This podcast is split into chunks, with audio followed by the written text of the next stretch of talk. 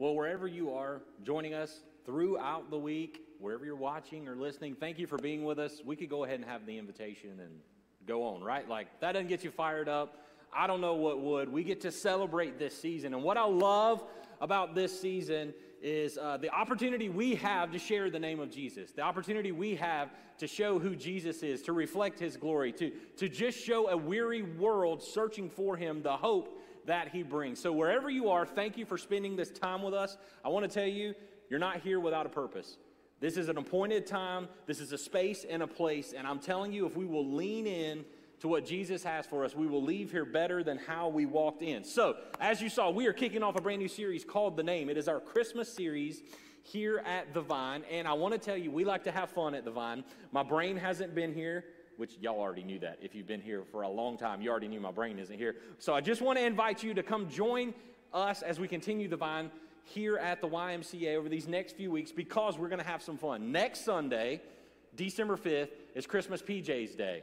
So come in rocking your PJs. Uh, if you wear a onesie and you got the flap, please make sure it's closed. Let's be real. Uh, let's just, this is, let's not have anything crazy here. But Christmas PJs, and then on the 12th, we're going to have Ugly Sweater Sunday. It's going to be fun. It's going to be awesome. That's our Heart for the House Sowing Day as well. So when you come to church, make plans to have fun uh, because I'm telling you, we love to have fun at church because guys, if you think heaven's just going to be boring and not fun, like, what are we even doing here? Like, come on now. We got to have some fun at church. So, we're going to continue that all the way through the next few weeks, but we're going to kick off this series today with the name of Jesus, King of Kings. King of Kings. And I've shared this example before, but we're going to start here and end here. Many of us know, I promise, I'm going to do my best not to touch him to make sure his magic does not go away. Mr. Elf on a Shelf is here. And isn't it funny when Mr. Elf on a Shelf shows up, Mr. Elfie here, uh, or, or whatever your elf is named, coming from the North Pole, how things change? Like this shows up in your house on a mantle or on a refrigerator in various positions in the bathroom or on the bed or on the whatever it is, whatever you have with various. some very funny i've seen some of your posts about this and we need to pray after the service but wherever you are like wherever seriously but it's okay we we probably think the same way Things change when this happens. So we're going to come back to him. He's going to hang out all the way through. All of that to say, uh, when it comes to King of Kings, uh, I've shared this before, so just laugh because sometimes pastors share the same thing over again. But when I grew up, there was this thing called the Cola Wars, okay? Pepsi and Coke. They fought with each other. They did, they, they just went at each other so much, like back in the day. Coca Cola always had those commercials going around, you know, sharing the joy, spreading the joy. But if I remember, one of them said that you had to taste it and it was the what? The real thing? Do you remember that? You couldn't, you couldn't have it. Once you had the real thing and you experienced the real thing, you wouldn't go back to the watered down, sugary thing that is the other cola, right? So many times when Christmas comes, put my cards on the table. We substitute a watered down, sugary version of who Jesus is instead of the real thing the King of Kings, the Lord of Lords, the Prince of Peace, every one of those names. And what we get to show the world is who he really is, not some watered down substitute, go get it when you need it, when you have a sugar craving. Instead, we show that he is the source of life. And what we get to do throughout this season is celebrate that. So, as we kick off this series with King of Kings, I want to invite you to experience the real thing with us. Whether you've been following Jesus for two weeks, two months, 20 years, he's a picture of on grandma's wall or a, manger, a baby in a manger, or you just heard him uh, somewhere, you know, on Talladega nights and you heard a stupid prayer to sweet baby. Wherever you think of Jesus, I promise you there's something for you today. So if you've got your Bible, let's get to Matthew 2 familiar story of Jesus. If you don't have a Bible, we'd love to give you one free for the asking. What I love about our church uh, is we have so many talented people. You just saw our Vine worship team lead us into worship, brought us into the throne room so that we could experience the presence of God like never before. Our Vine production team does the same thing. They'll make sure the scripture is on the screen wherever you're watching throughout the week around the world. But also, I say it and I mean it. It's really a cool tool, and we'll talk more about it even more. But our Vine Church app It's a great resource. Go to the vine.tv slash app, download that today. And when you download it, you're going to see a free Bible in there, a digital Bible. You're going to see everything about the church. You're also going to see a space and a place for you to take notes today to follow along with us. So let's go ahead and get into Matthew 2 today and dive into the Word of God and learn about the King of Kings and see what Jesus has in store for us. If you're with me, give me an amen. I hear amens, uh, and I also hear uh, Elfie cakes on breath. I don't know. Anyway, whatever it is. Matthew 2, verse 1 through 2 says this After Jesus was born in Bethlehem in Judea during the time of King Herod, Magi from the east came to Jerusalem and asked, Where is the one who has been born king of the Jew? We, Jews? Excuse me. We saw his star when it rose and have come to worship him. Now, wherever you are right now, we have two stories you hear the Christmas story, okay? Matthew and Luke. If you're, a, if you're a Charlie Brown guy, you know the Luke version left and right, like that's the one we shared. And I want to tell you why that's important and why Matthew is starting here this way as we talk about the King of Kings is the audience in which they're writing to. Matthew is writing to an exclusively Jewish audience. People who understood who Jesus was, understood a Messiah to come. Luke writes exclusively to a Gentile audience. That is why we have different parts of the Christmas story coming together as we have this. So, the reason we have to have this perspective as we learn about the King of Kings is as Matthew is writing in verse 2, uh, 1 and 2 about Jesus, is this Jewish audience would have known Jesus as the carpenter prophet from Galilee, not the baby born in Bethlehem of Judea. They would have had, like, their knowledge of Jesus would have been this Galilean guy who had an earthly ministry, had just been crucified, and had these disciples walking around saying that he rose again from the dead and there was an empty tomb. But they would have been heartbroken because if you followed specifically that, in Israel, you thought Jesus was going to overthrow Rome. He was going to restore the house of David. And because he didn't, and because Israel didn't have its own king again and had overthrown Rome, maybe you're struggling in that space and place of who Jesus really is. Now, why does this matter? What does this do with us? Well, here's some insight into it when it comes to that. The reason that, that this happened as we unpack this story a little bit is we have to understand the difference in Judea or in the city of David where Bethlehem is, or Jerusalem as we know it, and Galilee. It's separated by about 100 miles. Galilee is 100 miles north of Bethlehem. Why does this matter? Well, see, Bethlehem in Judea is where all the elites are all the people seeking power. The king is in Jerusalem. Herod is in Jerusalem. They have their own language. They speak their own way. Believe it or not, the Galileans, where Jesus grew up, spoke uh, Aramaic.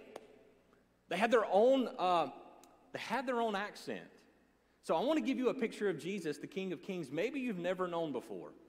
Jesus, when he went to Jerusalem, the reason that they spoke against him, and the reason why when he went to the cross, the little girl knew Peter was with Jesus is because they had an accent, because he had an accent, because he grew up and he spoke in Aramaic. He spoke in a language that didn't seem as good as those in Jerusalem. I'm gonna make you laugh for a second, so here we go. So, Jesus, when he walked around teaching, maybe sounded something like this Do unto others as you would have them do unto you. Love God with all your heart, mind, soul, strength, and love others as yourself. Who is your neighbor? That's how he sounded to them.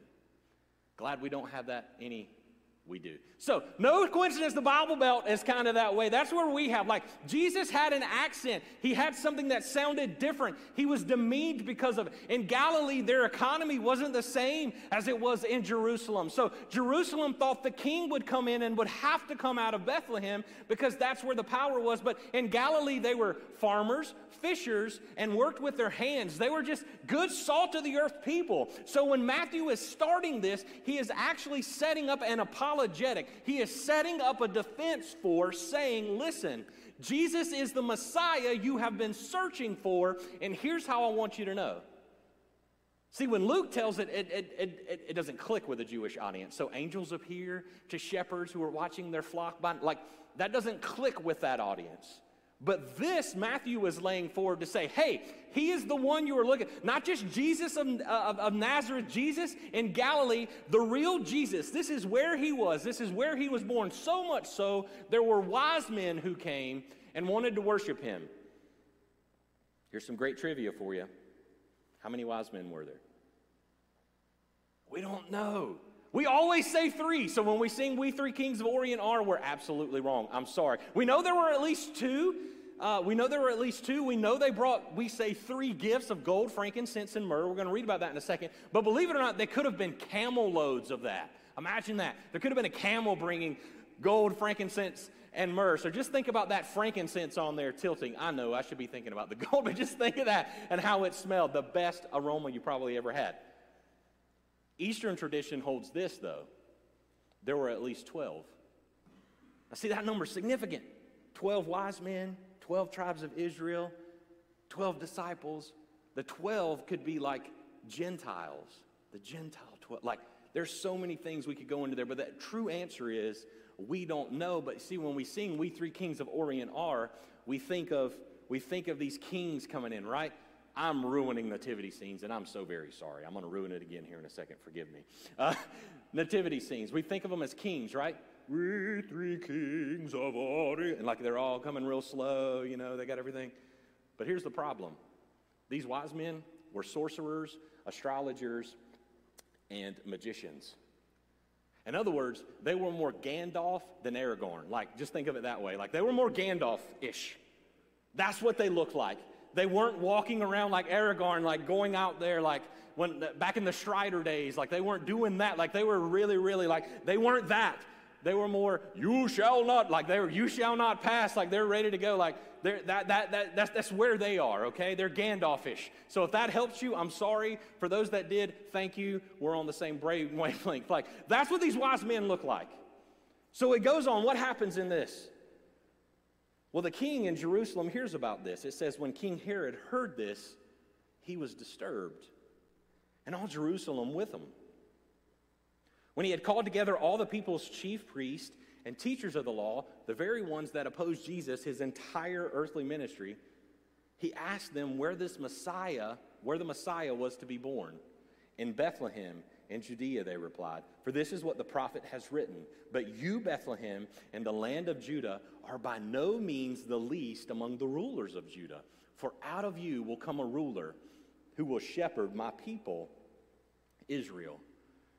Now, if you look in your footnotes, if you go there, sometimes I, I love footnotes at times uh, you can see that this is Micah, verse, uh, Micah 5, verse 2 and 4. This is the prophet there saying, this is what is, is, is being foretold in Micah of the messianic prophecy. So, once again, remember the audience. Matthew's laying the groundwork for Jesus being who he says he is. Not this guy with a draw from Galilee that was a prophet that had a following that just got murdered on a cross, but is literally the Messiah, the Savior that the world is searching for. Now, imagine in verse 7 and 8, Herod's about to, he's called the Magi together, and your best Mr. Burns sitting behind the desk. Excellent. Like, so what does he say? Then Herod called the Magi secretly and found out from them the exact time the star appeared. He sent them to Bethlehem and said, Go and search carefully for the child. As soon as you find him, report to me so that I may go and worship him. Now, see, this is what Christmas really shows us. Herod says he wants to go worship him, so he can go worship him. Now, we know later, we're not going to get into it today, but if you read in verse 13, there's something that's about to happen. There's this thing called the massacre of the innocents. And what that is, is Herod goes and kills all the children that appeared when he knows the star appeared that are of a certain age hoping that he kills Jesus, the Messiah that is to come. And what ends up happening is Jesus flees to Egypt. He's in Egypt for a while until Herod dies. That fulfills the messianic prophecy in Hosea 11. Comes out of Egypt, and then he spends his time in Galilee with the rest of his family until he starts his earthly ministry. So the crazy thing is with Herod, he's threatened the king. He's threatened on his throne the king that he has, his power, his seat, what he sees in this world. He's threatened by the Messiah. He's threatened by it. Yet at the same time, out of his mouth, he says, I'm going to go worship him. Which is really crazy when we think about this because Jesus, we just saw this. He's the lion of Judah. He's going to come out of the tribe of Judah. He's going to come from the house of David. He's going to come all the way through and he's going to rise up in the city of David. he's going to come through there and walk through there. But the crazy thing is about Judah is the Hebrew meaning for Judah is praise. So, out of the house of praise, the Messiah will come. In other words, what Jesus is doing is he's revealing in our life what is truly king of our life, what is truly the thing that we praise the most, what is the thing that we worship. Because Herod was so upset that he thought he was going to lose his power because he worshiped the earthly seat he sat in, that he was missing out on the heavenly seat that Jesus came and died for him to sit in later. So his worship was lacking because he worshiped the things of this world more than worshiping being with the Father, the one who has all power, the one true king. And you see, as that goes forth and that lays out, that is what that is what Jesus is showing us. That is what Matthew is showing us about Jesus as the King of Kings. He's saying, What are you worshiping? What's the thing that we worship? Are we worshiping our Christmas tree? Are we worshiping the presents? Under our Christmas tree, the lights on our tree? Are we worshiping uh, uh, uh, something that is a tradition? Are we, are we worshiping a watered down version of Jesus that is not the truth? Are we worshiping a substitute Jesus? Are we worshiping Santa? Are we worshiping Elfie? Are we worshiping a car we want? Are we worshiping a ship? docked in a port off LA that has your dishwasher on it. I don't know. What are you worshiping in this world? What are you worshiping? Are you worshiping things that are going to that are going to fade away? That your power that you've worked so hard to gain that you're only going to lose? Are you going to worship the one who has all the power that will sustain you in all seasons, that will carry you through throughout eternity and seat you in the best seat possible? What are you worshiping? And that's what we get to share the world. Because Herod worshiped the wrong thing. So much so, he committed so many crazy acts just to try to kill the one that threatened his power that it led to the chief priests and scribes doing the same thing killing Jesus. Because how dare this hick from 100 miles north who knows Isaiah pretty well in the temple, who can, can spit on somebody and make them see with some mud, how dare he be the Messiah? Because he doesn't fit the mold of what I think my Savior should look like. That's what this reveals. What version of Jesus are we worshiping? Because with our mouth, we may say we're worshiping the true King, but with our heart and our life, we show we're worshiping something else. And that's what this season helps us with. What does verse 9 through 12 say happens? After they had heard the king, this is the wise men, they went on their way, and the star they had seen when it rose ahead of them until it stopped over the place where the child was. Now look at this when they saw the star, they were overjoyed. Now, think of this. Here's the other, nat- I'm sorry, here goes nativity. Don't go home and crash your nativity set. Maybe there's be a package that comes on your front door today that says fragile, and you can put it on your nativity set. This is going to crash your dreams, I'm sorry. When the Magi get to Jesus, eh, he's a toddler. He's not a baby in a manger. I'm just giving you the truth. This is why. There are skeptics to the Word of God, and when they try to poke holes in it, you can tell them the truth of the matter. And the truth of the matter is, Jesus was probably saying Mama and Dada right there. Like, this is the moment when they come to this house and the star stops. Like, Jesus is, is, is walking around, toddling around. I imagine, uh, you know, Mary and Joseph probably have the baby fence around a tree if they had one at the time to make sure, like, he is that age. He's that age. And they show up but this is the beauty. When they show up and they encounter Jesus, they're overjoyed. Now, look at what God does here, though.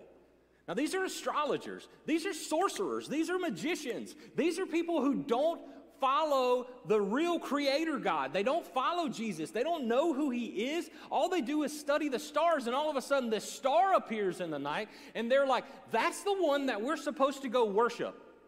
Does God condemn them for worshiping the stars? No. He says, hey, this idol, this wrong thing that you worship, maybe it's a religion, maybe it's career, maybe it's, it's money, maybe it's clothes, maybe it's house. I, I don't know. This idol, though, that they worship, the stars, he said, I'm going to do something. This created thing you worship as creator God, instead of condemning you for it, I'm going to work through it. And I'm going to show you what you're really looking for. He doesn't condemn them. And when they come in contact with Jesus, the thing they're really looking for, and they encounter him, they're overjoyed. Overjoyed. So God's not standing there condemning them, saying, How dare thee worship stars? You get nothing in your stocking. He says, Hey, this gold, frankincense, and myrrh on this earth that you're going to lay down at his feet, anything. Let me show you what real meaning of life is. Let me show you what real joy is. Let me show you what it looks like. Not, not the, the, the, the charting the pattern of the stars across the sky, but the one who threw them all into existence. Let me show you that. And so these magi's go, and they, they're overjoyed. And wherever you are in your worldview, maybe you don't know who Jesus is, and, and you're looking and you're trying to find peace in this chaotic time. Maybe peace was a vaccine. Maybe peace was, was, was a mandate lifted. Maybe peace was a mask. Maybe peace was kids going to school. Maybe peace was your child being healthy. Maybe peace was your car starting every morning. Yes and amen. Like wherever that is, maybe that's where your peace was. And Jesus is saying at this moment, there's something more all the way through there. What you have to see is in the worldview, in every religion of the world, to get to their God, you got to work your way to Him, earn your way to Him or her, or hope you catch Him on a good day. Yet there's only one God creator God that stepped into our mess and said, "Hey, you're going to worship the stars? Let me show you what you really what is really worthy of your worship. I'm going to reveal myself in it." And he steps into our mess. He doesn't neglect our mess. He steps into our mess. And it shows up at Christmas in this baby Jesus. He doesn't say you've got to earn your way to it. You've got to go and be mad at the stars from it but will you trust me to lead you to it? See, only in Christianity can you experience that. It goes on to say, not only were they overjoyed, on coming to the house, they saw the child with his mother Mary, and they bow down and worship him. Then they opened their treasures and presented him with gifts of gold, frankincense, and myrrh. And having been warned in a dream not to go back to Herod, they returned to their country by another route. They bowed down and worshiped him. You see, there's something really beautiful in this story that we can easily miss. Instead of worshiping that gold, frankincense, and myrrh, instead of having pleasure and growing and getting more gold and pleasure and getting more frankincense and fre- pleasure in getting more myrrh or more favor with King Herod or more favor in the Orient where they were coming from, no, instead of gaining that and trying to seek pleasure in that, they finally found the thing they were seeking and found ultimate pleasure in, and that was Jesus. And, church, that's what we share with the world. Here's what I'm trying to say. If you have, I'm not here to question your relationship with Jesus. We talk about this, but I just maybe you're at a, you're at a stalemate with him and you can't figure out why. Maybe in this moment today, he's saying, "Hey, you forgot your first true love. Let me remind you what's worthy of worship." Because here's the thing: once you experience Jesus, there's nothing else that'll satisfy you. Nothing. Nothing. Nothing. So, I'm going to put all my cards on the table. We're all addicts. I don't care who you are. You're addicted to something. Don't tell me you aren't. I bet if we looked at screen time, I bet if we, if we looked at, at, at, at receipts, I bet if we looked at, at addicted to gasoline prices staying low, I don't know what it is. We're all addicted to something. Sin does that to us. Sin makes us addicted to something, but there's also something crazy in that, how the Lord works through our sin and addiction. Because here's the thing that addicts do addicts move from one addiction, and the only way to get rid of an old addiction is to find a new one, period. That's, we, we always associate it with drugs. We think, well, I've got what I could, the highest I could get out of this drug, so I'm going to go chase the next one, okay? whatever that is. We do the same with cars, careers, uh, street addresses. We do that. We're all addicts. But what ends up happening is when we really meet Jesus, we really meet Jesus, and we come in contact with Him, we realize no matter what we chase in this world, it cannot sat. It will not sat. It has no satisfaction, no joy, no pleasure compared to being in His presence, compared to meeting Him, compared to being with Him. Nothing. And the thing that we get to share with the world is that. It is that. Not what Jesus, not what Jesus uh, isn't, not what we can or can't do, but instead we say, hey, once you've experienced Him, you have a satisfaction that this world cannot even come close to satisfying. So much so, I will tell you, if you have ever met someone who was addicted to a drug, we always give that example, and, and we're all addicted to something, like I said, but someone who is addicted to that, and they meet Jesus, they're one of the best worshipers you'll ever meet on this side of eternity.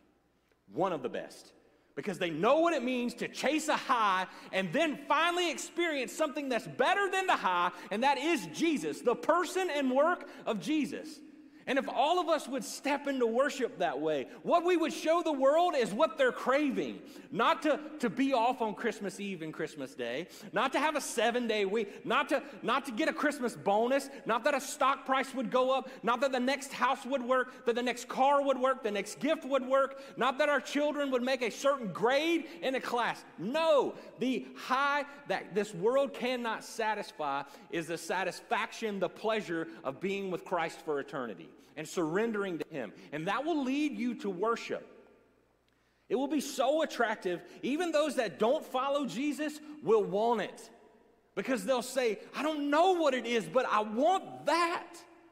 So much so, I will leave the current situation and place I'm in to follow an idol I'm worshiping to get there, only to meet Jesus in the mess of it. That's the God we serve. And that's what we get to share with the world, church. That's what we get to do in this season more than ever, is share that with them. Because you see, what ends up happening, we know where Jesus is. Remember when he hung naked on a cross, murdered, paying the penalty for sin, for our sin, dying for us. What was it they tacked over his cross? What is it that Pilate put up? King of the Jews. Oh, that made everybody mad. How could he be a king? That hick, that he, he drives a four-wheel drive truck 1980. Like, who does he think he is? Like, how does he get to, he's got a four-wheel cart running around building tables and such out of pallets. Who does he think he is? The king. But even in that, Revelation 19 reminds us when Jesus comes, on his robe, on his sash, and on his thigh, is Lord of Lords and King of Kings. Even through that, he reveals himself as the King of Kings. And so, where's the point of this story today?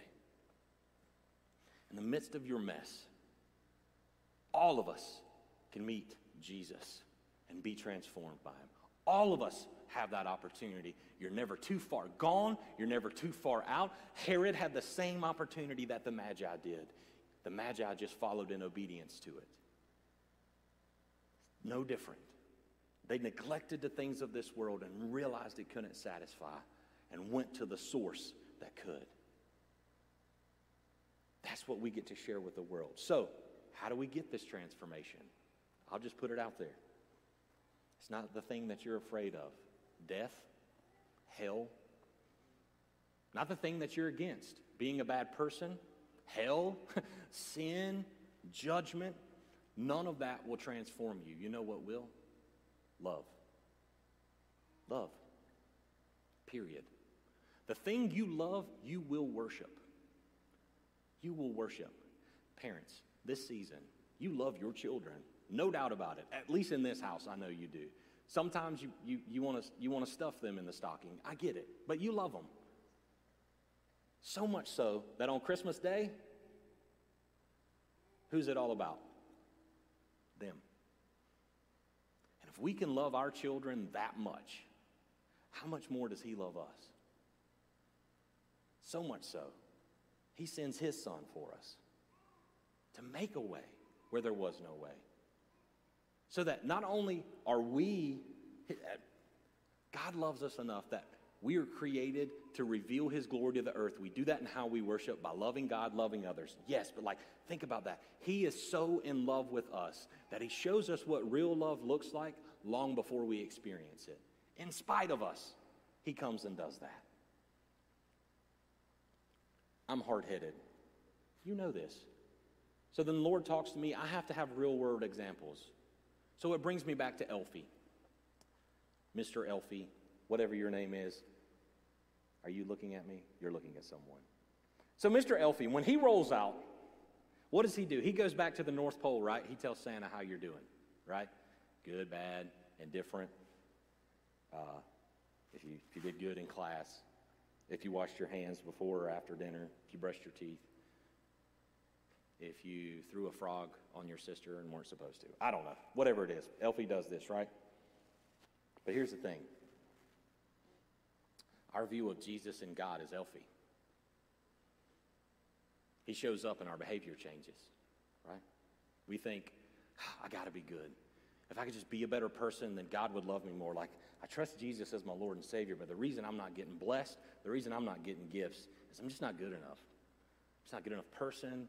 I don't have it all together. And I know, God, you're, you're, you're omniscient, you're everywhere, and you see everything I'm doing. And because of that, that's why I'm in this season I'm in. That's why I'm being punished. That's why I'm not blessed. And that's why you don't love me. Treat him like Mr. Elfie over there. But here's the problem with that.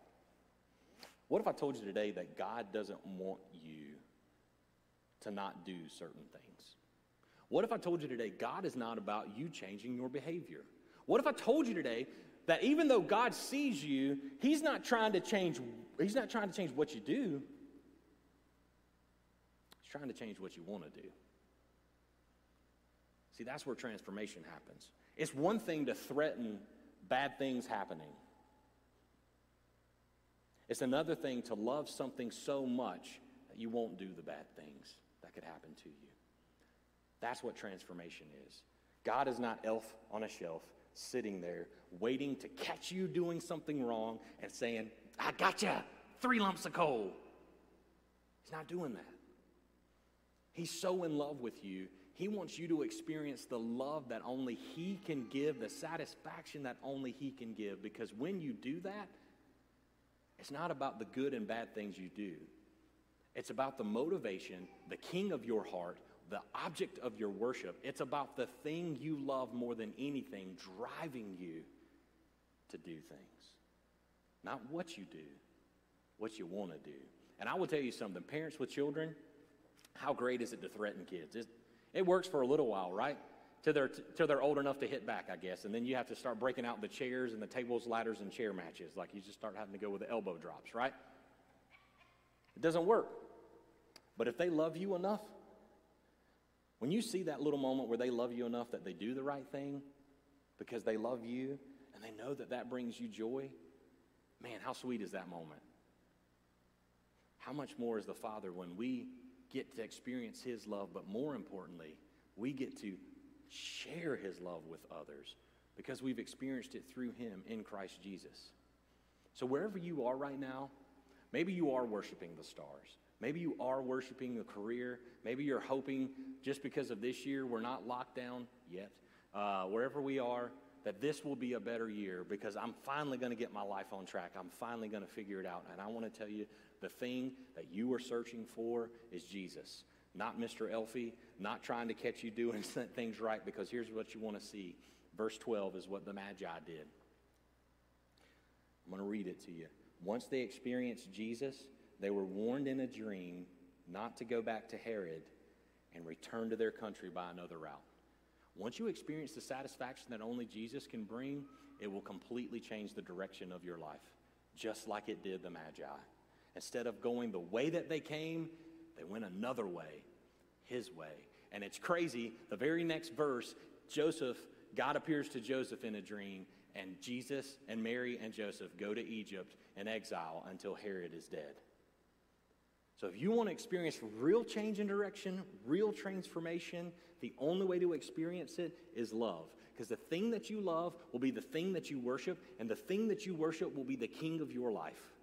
And so I want you to see that instead of walking around, yes, Jesus was the King of Kings, instead of flaunting it to everybody, telling them how bad they were, telling them how condemned they were, telling them how judged they were, he did something different. John 3 16 and 17 reminds us, For God so loved the world that he gave his one and only Son, that whoever believes in him shall not perish, but have everlasting life. For God did not send his Son into the world to condemn the world, but to save the world through him. In other words, God's not condemning you. Jesus isn't sitting there going, Oh, tisk, tisk, tisk.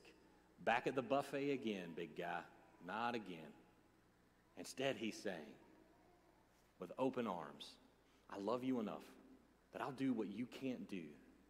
I will live the perfect sinless life you can't live. I'll pay the penalty for it, dying on the cross for it. And I'll even love you enough not to stay dead. You can experience the ultimate pleasure, the pure satisfaction, the full life that I died to give you because I rose again on the third day, and that same spirit will reside in you. That, that right there is what you can experience. And so, wherever you are right now, I just want to ask you what's king of your heart? What's king of your life? What's the object of your worship? Is it Jesus or is it a watered down Jesus? Is it something that, that is a tame Jesus that doesn't, that doesn't do anything, that is just the baby in a manger? Or is it the King of Kings that will return one day to bring us back to glory, has prepared a place for us, and will let us experience that life now? Share his hope, his love with a world that's desperately searching for it that's hoping that their Christmas gifts get, hoping their Black Friday items get to their front door this week because they got to have it? Or do we say, hey, the greatest gift this world has ever known has already came. And let me tell you about him because he's here right now and his name is Jesus. So, with every head bow and every eye closed, the reason we do what we do every week is to share the King of Kings, this love, this love, this love that no one can experience outside of a relationship with God through Christ. This love, 100%, can only be found, only be found in Christ. So as we go and we pray this prayer, it's not the words of this prayer that saves you, it's the faith. And faith reveals itself oftentimes in worship, just like just like those wise men came, those magi came, and they worshiped at the feet of Jesus because they had faith. He was the Messiah that they were looking for. Right now, Jesus is revealing himself to you that you are the thing he is looking for. Not the not the next promotion, not the next house, not the next car, that he he is the ultimate satisfaction, the overjoy, the ultimate pleasure. The only thing that can satisfy the hole in your soul is him. And so when we pray this prayer, that's the prayer of faith you're giving. It's not the words of this prayer that saves you, it's the faith that Jesus is who he says he is. So with every head bowed and every eye closed, would you please repeat this prayer after me for the benefit of those coming to faith for the first time? Dear Jesus, I believe I'm a sinner, separated from you. I believe you came, lived the perfect sinless life I couldn't live, died the death I deserve, paying the penalty for my sins on the cross, but loved me enough not to stay dead, but rose again on the third day so that I may have life. Come take over my life, Lord. Teach me to follow you step by step the rest of my life the best way I know how. With every head bow and every eye closed, if for the first time you can say that you have surrendered lordship of your life. You have made Jesus Christ the King of your life. I'm going to ask you to raise your hand on the count of three. One, two, three. Would you raise your hand if you're in this house? If you're watching online, if you're listening throughout the week, there may be a hand that's raised. If not, you can shoot us a comment, shoot us a message. You can message us through the app. You can reach out to us at hello at thevine.tv or prayer at thevine.tv, either of those, or 864 580 6698. We want to celebrate this decision with you and say, hey, as you change the direction of your life in the Lord, we want to walk with you through those next steps. Would you let us know that today? And for the rest of us, we're going to pray and then we're going to get out, we're going to get our worship on. Maybe right now we just needed to be reminded that Jesus is the King of Kings and Lord of Lords. Maybe right now the to-do list, the shopping list, everything we've got to go do after this has been the object of our worship. But right now in this moment, would we just lean into Jesus? Would we just experience and be washed in His love? Would we experience the joy that only He can bring? So that's what I'm going to pray. And then I'm going to ask you to stand and worship when our prayer is over. Jesus, thank you for allowing us to be here today. Thank you that you came to do for us what we couldn't do for ourselves. Jesus, thank you that you are our ultimate satisfaction. You are our ultimate pleasure. Realistically, Jesus, you are the only addiction in our life that satisfies. You are the only thing that brings life. Nothing in this world, there's no U Haul in heaven, and guess what? There ain't one in hell either because you can't take it with you. So, Jesus, I pray in this moment you would remind us of your love, that we would just be washed in it, consumed by it, that we would express it in our worship, that we would have joy in the midst of this season, wherever we are, even in the midst of our mess. And that as we reflect you in that joy and in our worship, that the world that is searching for you would see you as you reveal yourself through it. We love you, Jesus. We can't believe you allow us to get to do this. It's in your name and for your glory we pray. Amen. Go ahead and please stand with us as we give God the glory.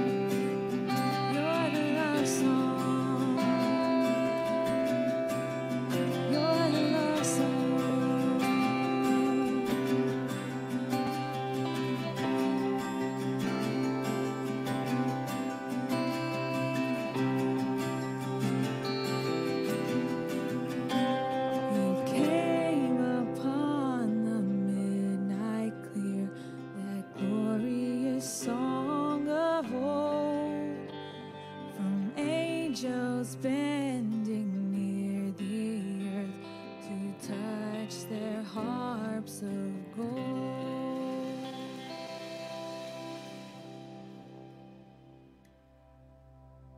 All right, hopefully we had some fun today.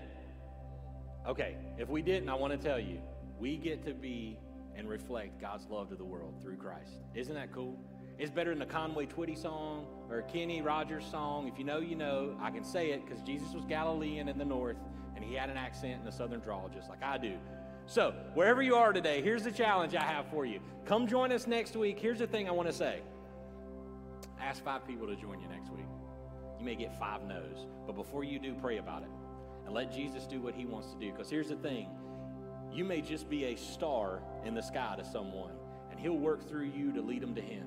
And so, as we go out throughout the rest of this week, let's show the love of Jesus. Let's invite people to encounter him and experience him like never before. Because when that happens, the satisfaction they'll have is better than any December 25th morning, right?